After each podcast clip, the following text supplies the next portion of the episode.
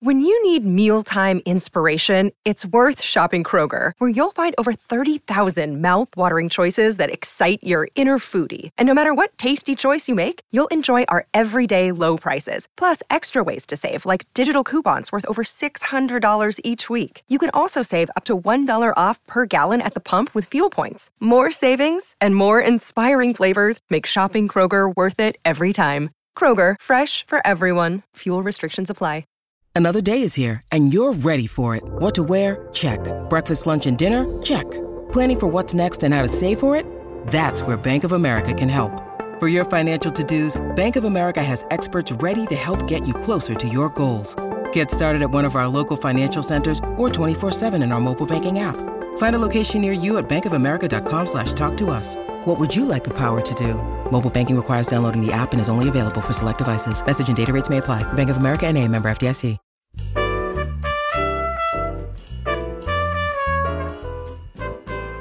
I'm Joe Reed, and this is Behind the Mic with AudioFile Magazine.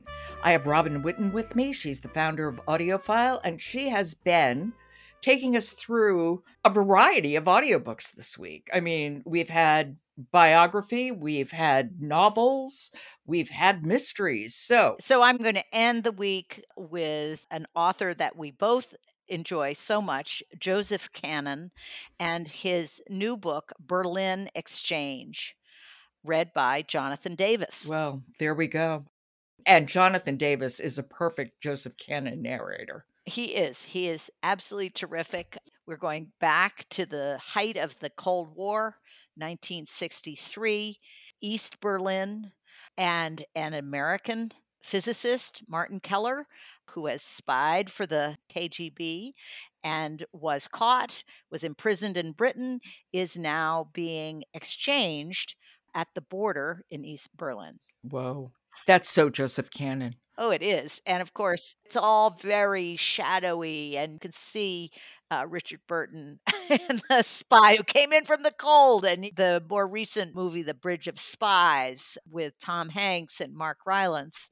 You know, all that going over the bridge, exchanging prisoners. That's the way the whole thing sets up. And the thing I like about Joseph Kanon really is that he writes these and they are thrilling on account of their thrillers, but they have such nuance.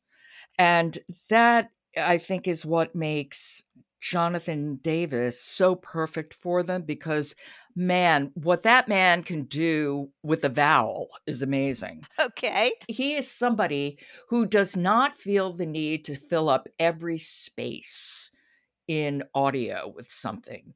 He will take his time with a word, he will let a pause linger. That's what makes him so good with thrillers, I think. Right. And I think, particularly because this is very noir and it is the 60s and everything is shadowy and unknown and who is this person why why was martin keller even Yeah. released Do we get to hear some? we can this is just uh, as martin keller is uh, being released Okay. This is Berlin Exchange by Joseph Kanon, read by Jonathan Davis. A hero's welcome there, wouldn't it be? Martin smiled a little. Except they haven't asked for me. The East Germans have. And that's the wife asking, is that it? Martin ignored this. I didn't do it for the Russians. No? Who then? I thought I was doing it for everybody. Digby looked away uncomfortable. But that's not the way it worked out. No. Digby handed over his personal papers, the American passport on top. I still say hold on to this. Take it home. You never know. Home, where they'd executed the Rosenbergs. Getting caught in Britain had saved his life.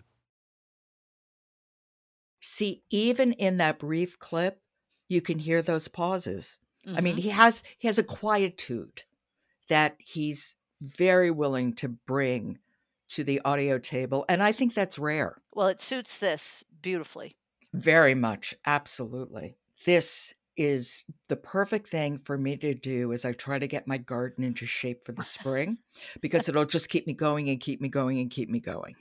And we're talking about Berlin Exchange by Joseph Kanon, read by Jonathan Davis. And this week has gone by so quickly, Robin. Well, we had great titles to talk about, didn't we? Yes, I think we did. Well, thank you, and I'll talk to you next month. All right, we will. Thank you, Jo. Today, it's a bonus edition of Behind the Mic with AudioFile magazine, my conversation with narrator Rosalind Landor. She's won an Audie Award, numerous Earphones Awards, and while she narrates a range of books, she's probably best known for her reading of historical fiction, including the Bridgerton series. That's today, a special edition of Behind the Mic with AudioFile magazine, my conversation with Rosalind Landor.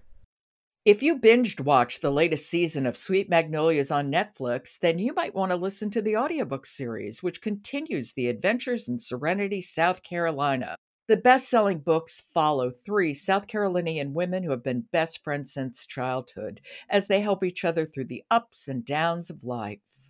Dreamscape Publishing offers the entire Sweet Magnolia audiobook series. Find out more at dreamscapepublishing.com.